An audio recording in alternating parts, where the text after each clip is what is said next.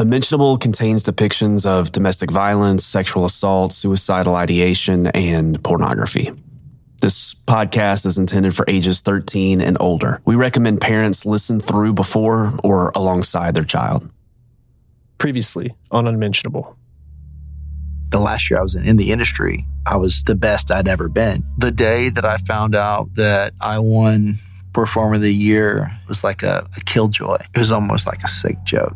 I didn't feel like I thought I would. I started thinking about self harm. I was tracking like when when I made a million dollars, I thought that there was going to be something that was going to shift in me, and then it didn't happen. I just like really started like dreading anytime I was on set. It was almost like it, I felt dirty in a way that I couldn't wash off. I could like feel the check in my pocket, like made sense to like go and deposit it. I walk in, slide the check across the counter and she looks at me and says, Joshua, are you okay? Like I hadn't heard my name in so long, I didn't even recognize my own name. I hustled back home, having a flood of emotions, and called my mom. In life, the shadows of our past actions and decisions can affect our future in surprising ways. Sometimes these shadows are faint, only visible to those closest to us. But for some, they're on display for millions to see and judge.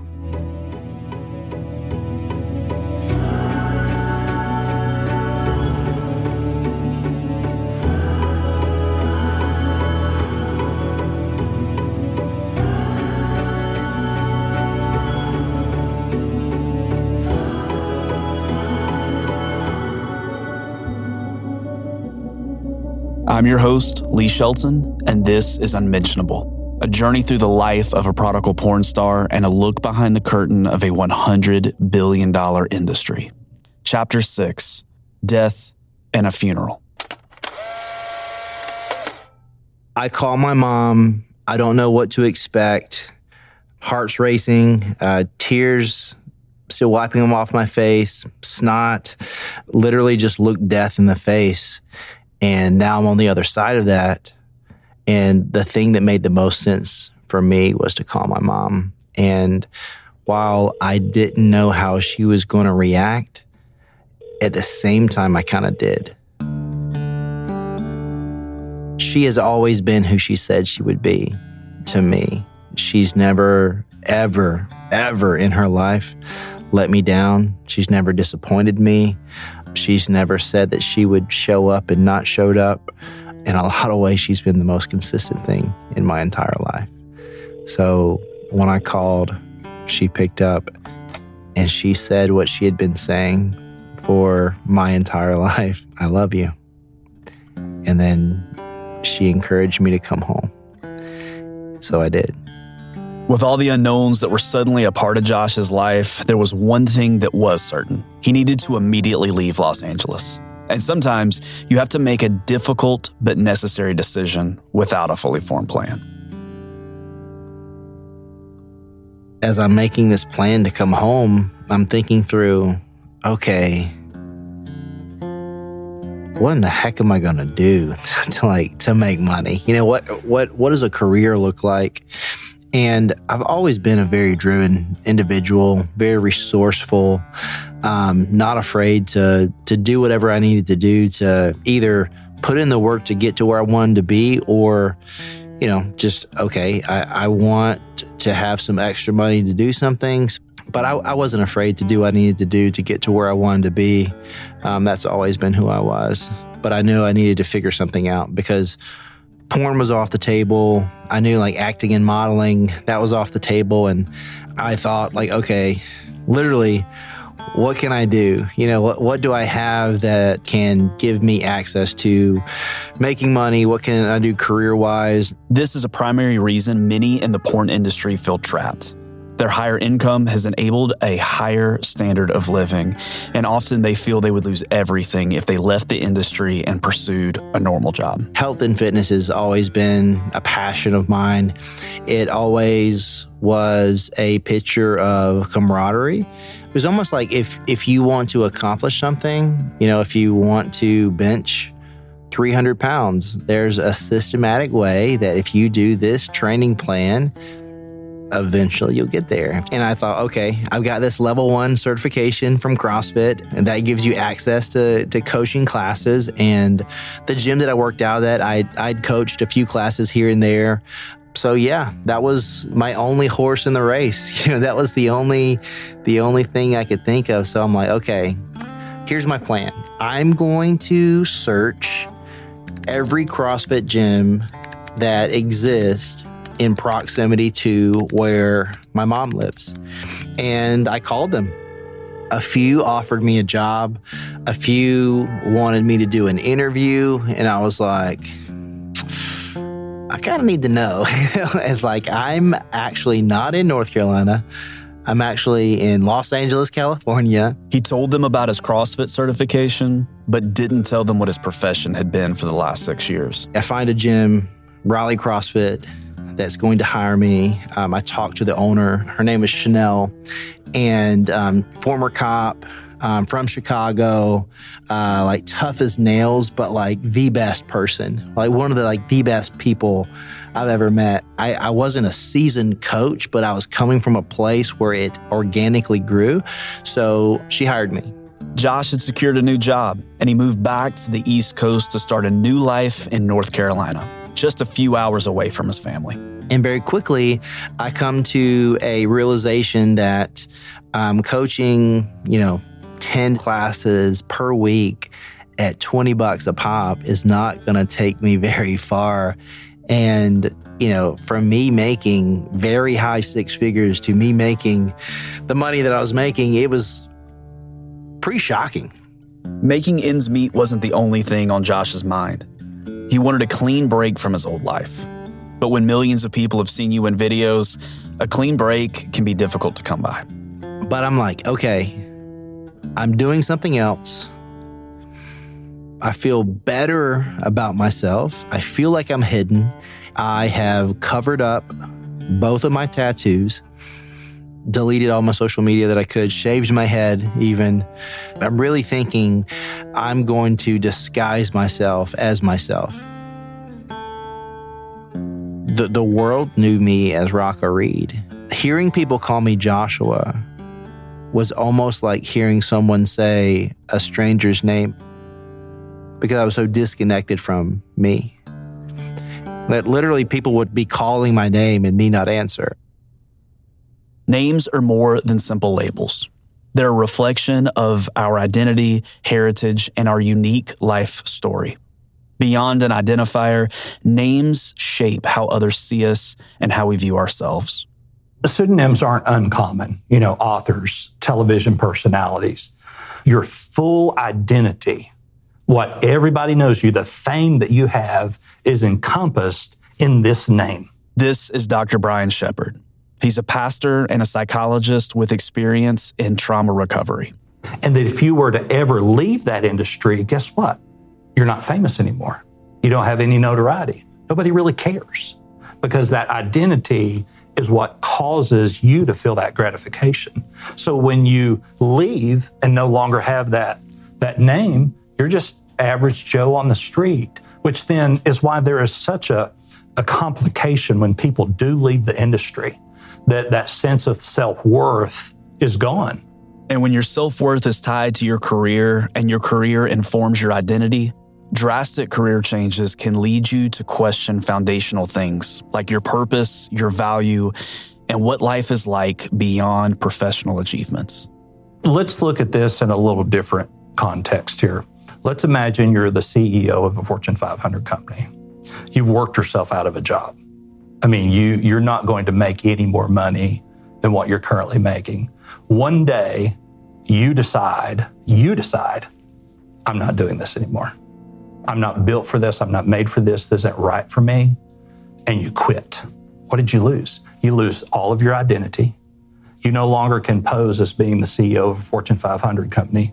If you do pose, you have to say, I used to be, but porn stars don't really want to do that because then they're bringing that identity on. You've lost all the money that you have. Um, you've lost all the notoriety, all the fame. And that, that breeds that sense of, I'm a nobody all of a sudden. Their heart longs for that, that validation that they're worth it. Josh's old identity didn't stay hidden for long. Chanel calls me into her office and I knew when she wanted to speak to me in her office, I knew it was not good. I knew it was not a good thing. And then my heart sank um, because I, I knew, I, I knew in my gut she had found me out because I certainly was not forthcoming with the fact that not only I had done a thousand pornographic films, but they were currently on the internet and they were one click away from any and everyone seeing them.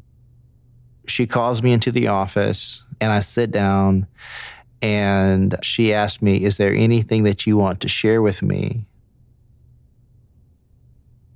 I've had this conversation more times than I would like. And I said, If you're talking about the porn, yes, I should have told you. I, I've done a tremendous amount of pornography and it was relatively recent. And I was not in a good space and I didn't want to be in the industry anymore. So I left and I came here. And she was like, I wish you would have trusted me with that information because honestly, I feel like I should have known that about you coming in here. I trust you with the space, trust you like being around people who trust me. Um, and I probably should terminate. I probably should let you go. But over the short period of time that I have known you, you've shown me the person that did that and the person that's sitting in front of me, it doesn't line up to me. So while other people wouldn't do what I'm going to do, we're going to set some healthy boundaries and I'm going to give you a chance. Like she could have fired me easily, but she didn't. Grace is a powerful thing. When Josh came clean about his past, he also surfaced some more tangible problems. It was almost like, okay, now that you know like the worst of me, let me tell you some other stuff that's bad that uh, you might need to know. The year I turned 21, I got I got a DUI, and I paid all my fines. I did everything I was supposed to do except take the classes. So I never got my license back. And she helped me find a place for me to take those classes. She let me use her Hummer to take this driving test. She gave me a chance when she didn't have to. Um, she helped me get my license. She helped me get on my feet. I needed extra cash because just coaching those classes like wasn't cutting it and she was paying me like a few extra hundred dollars for like me you know cleaning up the the parking lot and you know cleaning the bathrooms or whatever and then like that still wasn't enough because i had you know apartment like all these bills stuff like that and uh, she ended up helping me get a job at a whole foods We love rags to riches stories, but these are the accounts that we rarely hear about. From Hollywood Boulevard to the produce aisle. And let me tell you something like going from making well over a quarter million dollars a year to working in a freezer at a grocery store, it was humbling. That was a humbling experience.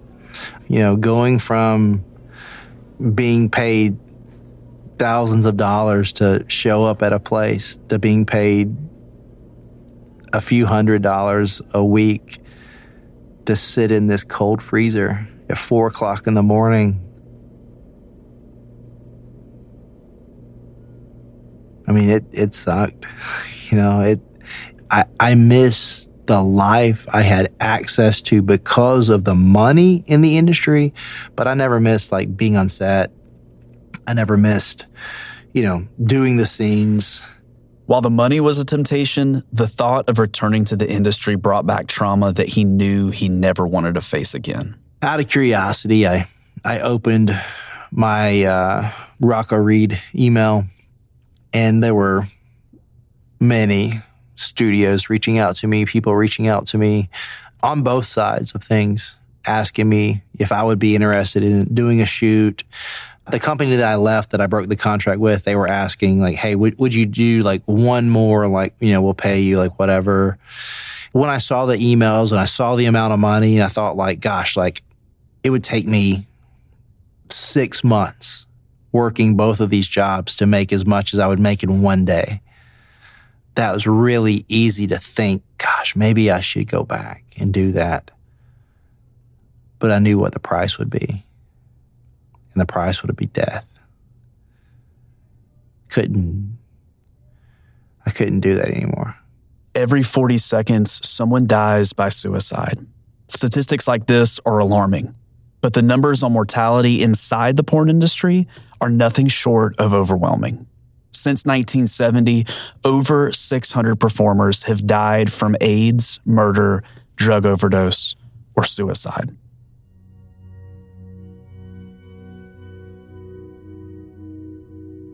So to date, 32 people that I knew, like I knew their real name. I've spent time with them. And most recently, Jessie Jane, really sweet girl, bubbly, smart, um, huge personality. She died of an overdose pretty recently. And you look back, um, the last person that I went to AVN with, um, she was my date at AVN, Urizon. Uh, she died of an overdose. I had a few people who I would say were friends of mine while I was in the industry, but by a mile, the person I was closest to while I was in the industry, his real name was Joe. His, his porn name was Bill Bailey. And um, he was drunk and he fell off a balcony and died. Every obituary that they put out or every like news release that they put out, some didn't even say his real name. It just said that his porn name, how many movies he had done, what movies he was in, and everything that he was known for and nothing for who he was. He was from a, a, small town outside of Gatlinburg, Tennessee. Loved his family. He was one of the best friends I've ever had. Um, he was a better friend to me, like post me giving my life to Jesus. I decided to go back to school and I'm, I'm at Liberty and I was telling him how hard it was. And, um, just like us processing, like we, like up until the year he died, him and I played fantasy football together. We talked like during like football season, we talked every week about Sunday's games, stuff like that. Like we we talked on a, a, weekly basis via text. You could tell he was Southern because he would rather call you than text you. so um, that's just who he was. Uh, he, he's like, I don't want a dang dang text message, man. Call me. Um, but it's it, it's sad because the porn industry would make a compilation of popular scenes or for some people like the most outrageous things they've done and make a compilation video of it. And you know way back in the day it's like you're, you're actually making a compilation and selling a dvd and you're using the fact that they are dead to market the movie. And you're literally monetizing a tragedy. And you're using the momentum and make more porn to point to the thing that actually killed them.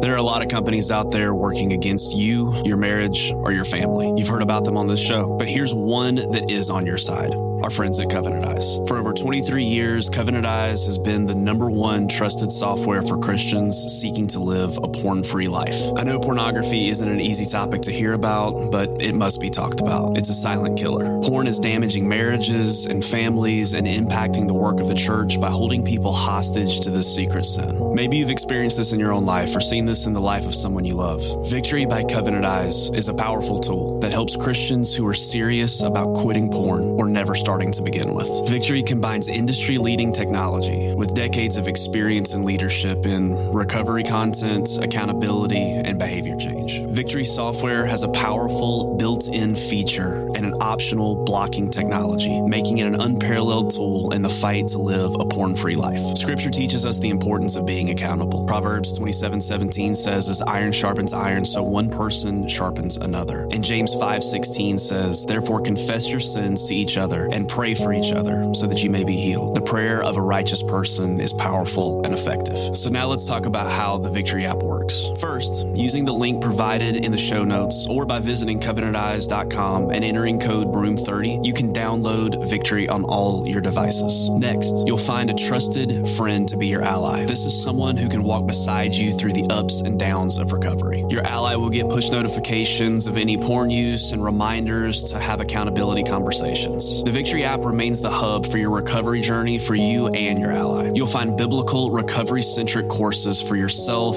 your ally, and even your spouse. There's a conversation feature that allows allies to react to activity, ask a question, or send an encouragement or prayer request privately and within the accountability context. And remember, accountability is not others calling you out on your sin, but others calling you up to the person you are in Christ. So, what are you waiting for? Anyone can get started on their path to recovery for free by visiting covenanteyes.com and entering code BROOME30, B R O O M E, and the number 30, or by clicking the links in the show notes today. Even though Josh was fighting an uphill battle, he brought his best every day.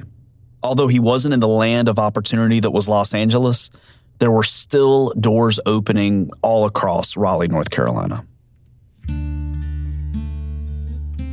I was working at Raleigh CrossFit. So Raleigh CrossFit's located like in the downtown of Raleigh, North Carolina. And then um, on the outskirts of downtown, uh, there's this other gym and it was CrossFit Invoke. And the owners, um, so Brandon Garner was a former like UFC fighter, and Christmas Abbott was like a really well known personality, like super successful CrossFit athlete. At the time, like she was one of the most popular CrossFit athletes, like for sure in that area. And where else will CrossFit athletes who are a big deal do their grocery shopping but Whole Foods? I'm counting Brussels sprouts, getting my produce on, and then she walked in and big, big, big personality. And I, I recognized her right away. So I walked up to her and I was like, hey, um, my name's Joshua Broome. I coach at this other CrossFit. I start, you know, talking shop with her, like talking about CrossFit, talking about my experience, talking about where I was from. So I'm just like nerding out with her. We're having a great conversation. And she was like, man, ironically, there's a head coach that I have who's leaving and we have an opening for a full time coach. And I was like, that would be amazing because I would love to coach full time. And then she set up an interview with Brandon. And I walk in um, the next day and have this interview with Brandon, and, and me and him hit it off. I knew my stuff and I cared about people, and they hired me Josh was able to leave the part time job at the grocery store and move into a full time leadership role at the new gym. Things were looking up. Now I'm working at CrossFit Invoke. Super fun working there, uh, getting along with uh, a lot of the coaches, making friends with um, a lot of the coaches, like hanging out with them, start picking up a few personal training clients. So once I picked up a personal training client, I quit quick, quit at Whole Foods. And so I'm just training, I'm just working out and training people all day, just loving it. The, the demographic of people were different. Not everyone, but a lot of the people there were college age and like the fact that I did porn, it was like not earth shattering to anyone. It's like, that's crazy. Anyway, which was kind of good for me. You know, no, no one's shocked to the point where like I'm at risk of losing my job or, or anything like that. Things were going well, but the internal turmoil from his past life was still churning beneath the surface. They would hold seminars there and the coaches got to do them for free. So, you know, like nutrition, um, movement, getting every credential in the world, but still going home at night and having night terrors, still going home knowing the thing that I'm most humiliated about, any and everyone have access to at a click of a button. it was always like a wave of emotion where like someone found out and then like I'd have to talk about it and I'd feel guilty about it. I mean, it was this almost like Groundhog's Day of people would find out, they would ask questions. It, it would become normative and it wouldn't be a big deal. And then the gym was really busy. It was like a seasonal place.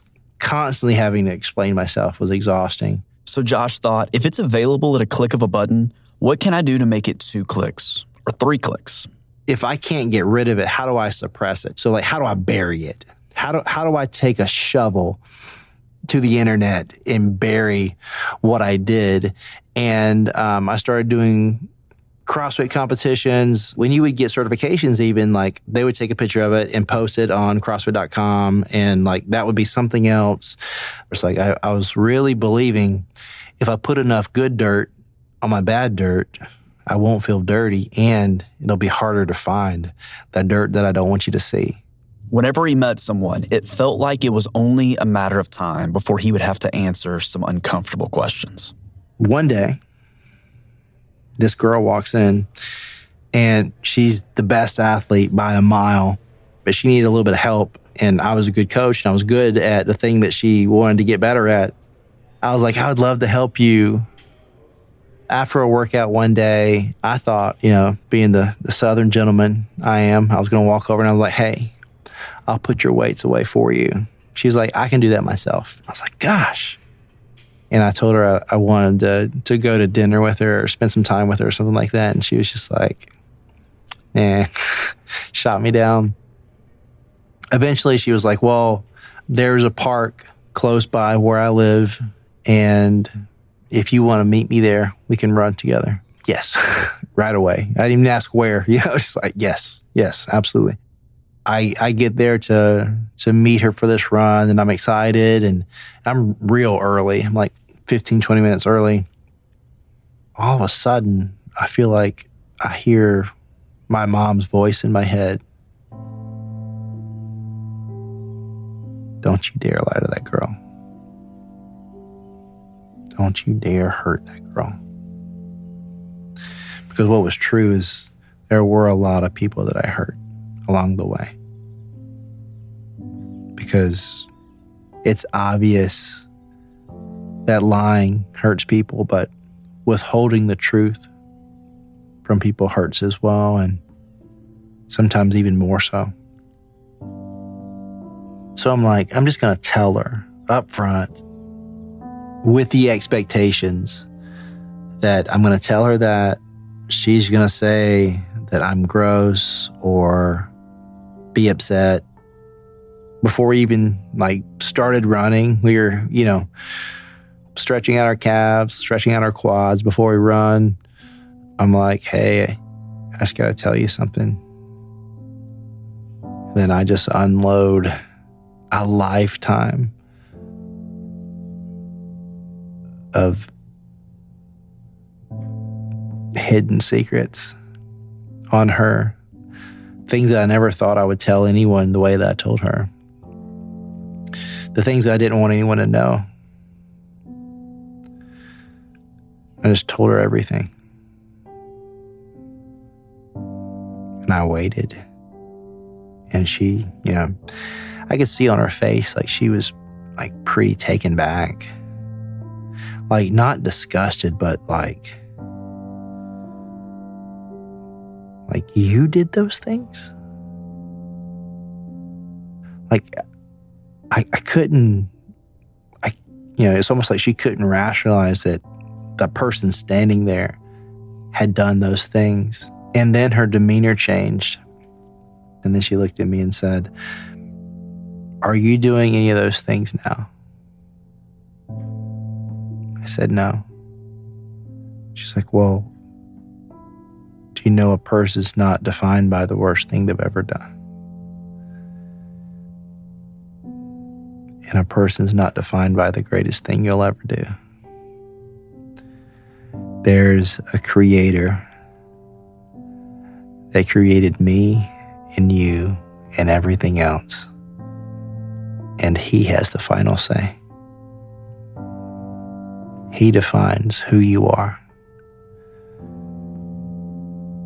Do you know who God is? And if I'm honest, I probably would have said I was a Christian only because I could check the boxes of I spent some time in my life going to church when I was a child. So I was like, I, I, I know who God is, sure. And she's like, Well, I've been following Jesus since I was in seventh grade. And my whole family is Christian. And I'm not perfect by any means, but He's the foundation in which I live my life. So, what kind of food do you like? it's like, who are you? You know?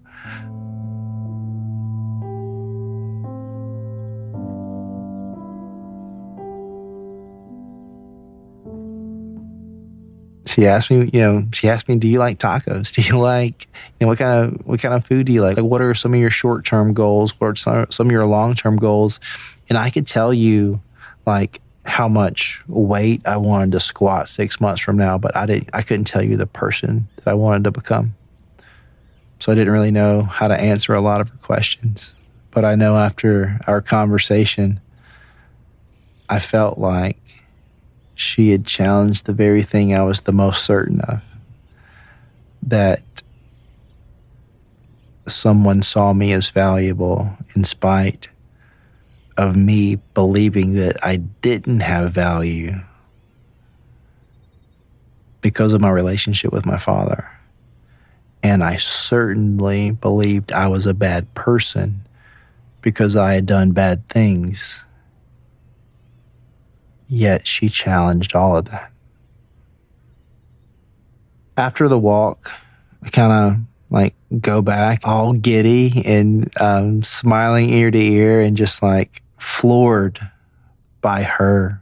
Leading up to that next weekend, she invited me to church. I was almost thinking, like, gosh, like, is this full of people who think like she does? Or do I have no place going there? And I get there and people are kind to me. And what I remember church to be was very, very, very, very Southern Baptist. You absolutely did not have wrinkles in your shirt. You know, you absolutely did not have tattoos.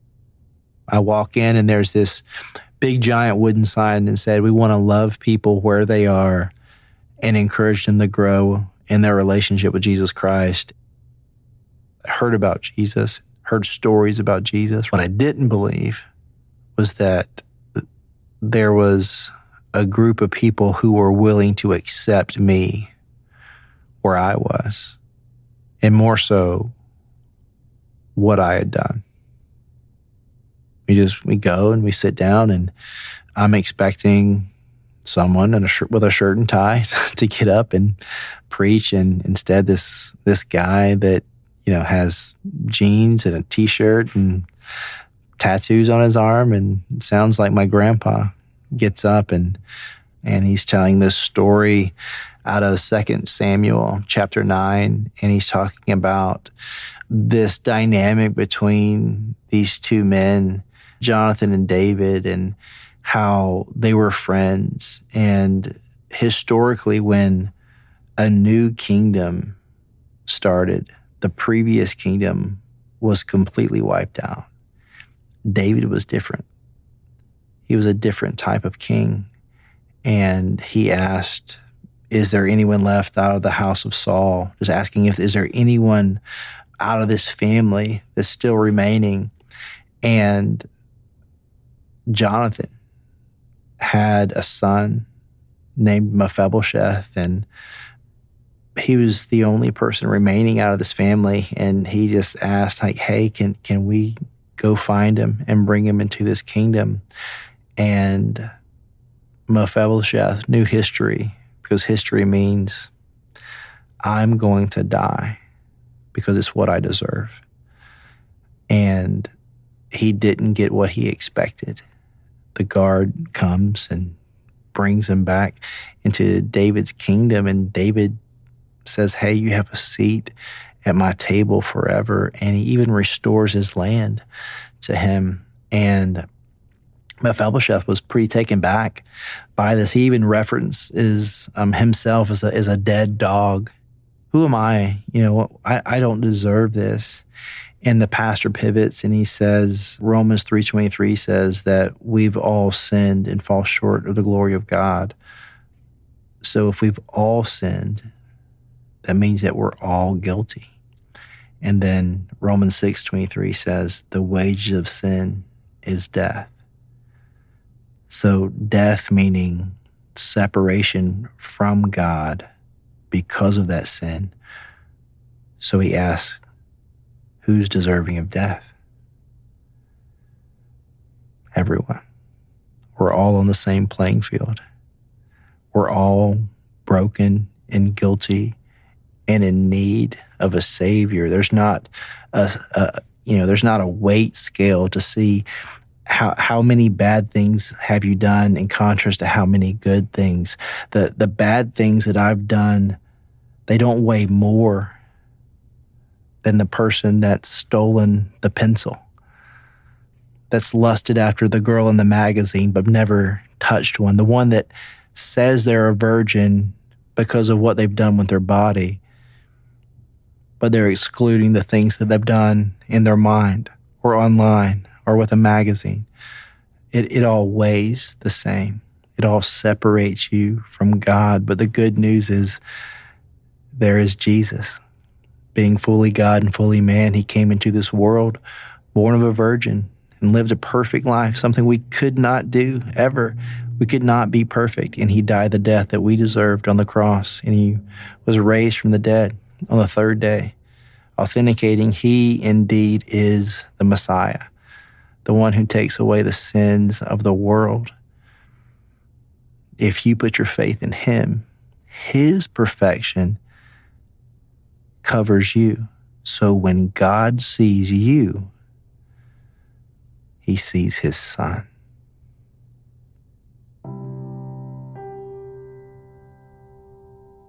It was without question the first time that I heard the complete gospel. I knew two things that I was wrestling with. Three, really. I know this is true. I, I don't know how I can, I can't articulate to you like what in that moment, like it wasn't, you know, the, the historical or archaeological evidence that I didn't know at the time. It wasn't anything like that.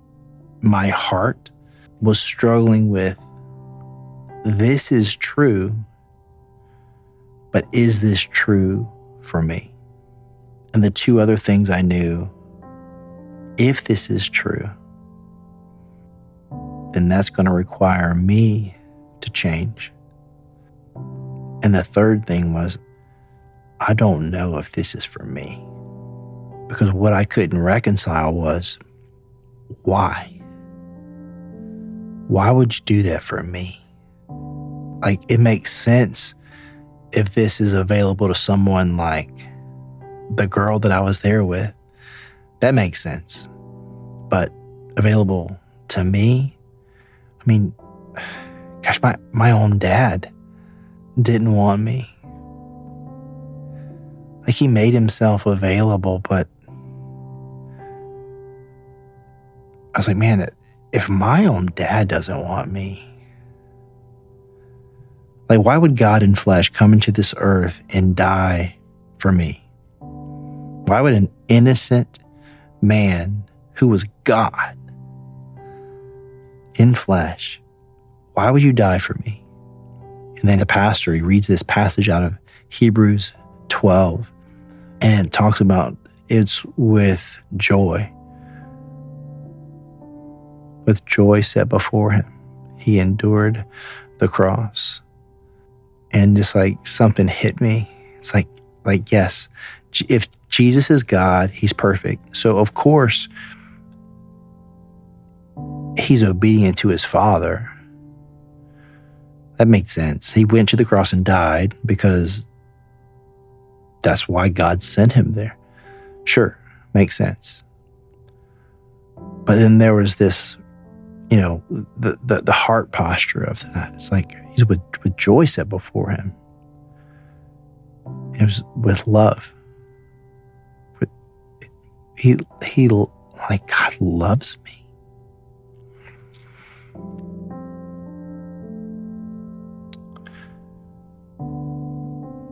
I had a hard time believing anyone loved me. Intellectually, I knew that my mom loved me. She proved it time after time.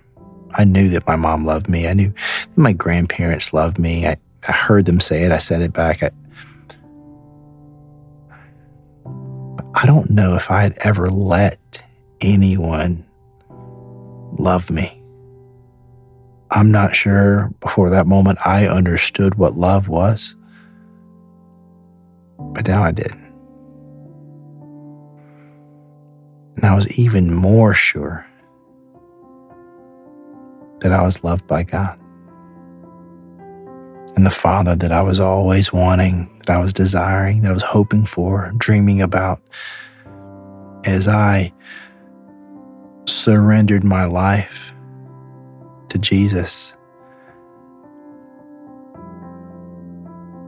It was almost like it was a, a highlight reel of the times that I should be dead. I've been in places where people died. There's people who I worked with that contracted HIV and died that I worked with. God protected me.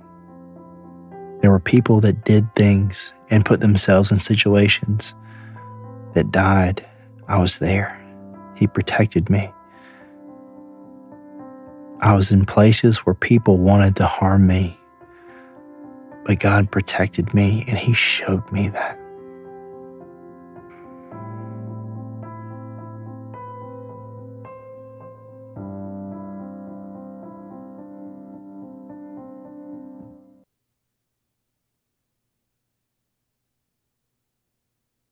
Next time on Unmentionable. Can I be a boyfriend? I mean, I just came out of having sex for money for a living, and now you're going to tell me that I can't do the only thing that I've known to be intimate. I was like, well, what does intimacy look like? I feel like I need to be better equipped to communicate the Bible Unmentionable was written by Lee Shelton, Jacob Jolly, and Tyler McKinney. Directed and hosted by Lee Shelton. Art direction by Jacob Jolly. Kathleen Terrill is our production executive. Edited by Tyler McKinney and assisted by Jacob Jolly. Original score and composition by Tyler McKinney. Special thanks to our guest, Dr. Brian Sheppard. This episode wouldn't have happened without Alex Louis, Craig Denison, Tim Ross, Justin Moates, and of course, Joshua Broome. Thank you for trusting us with your story. Unmentionable is a production of Compel Studio.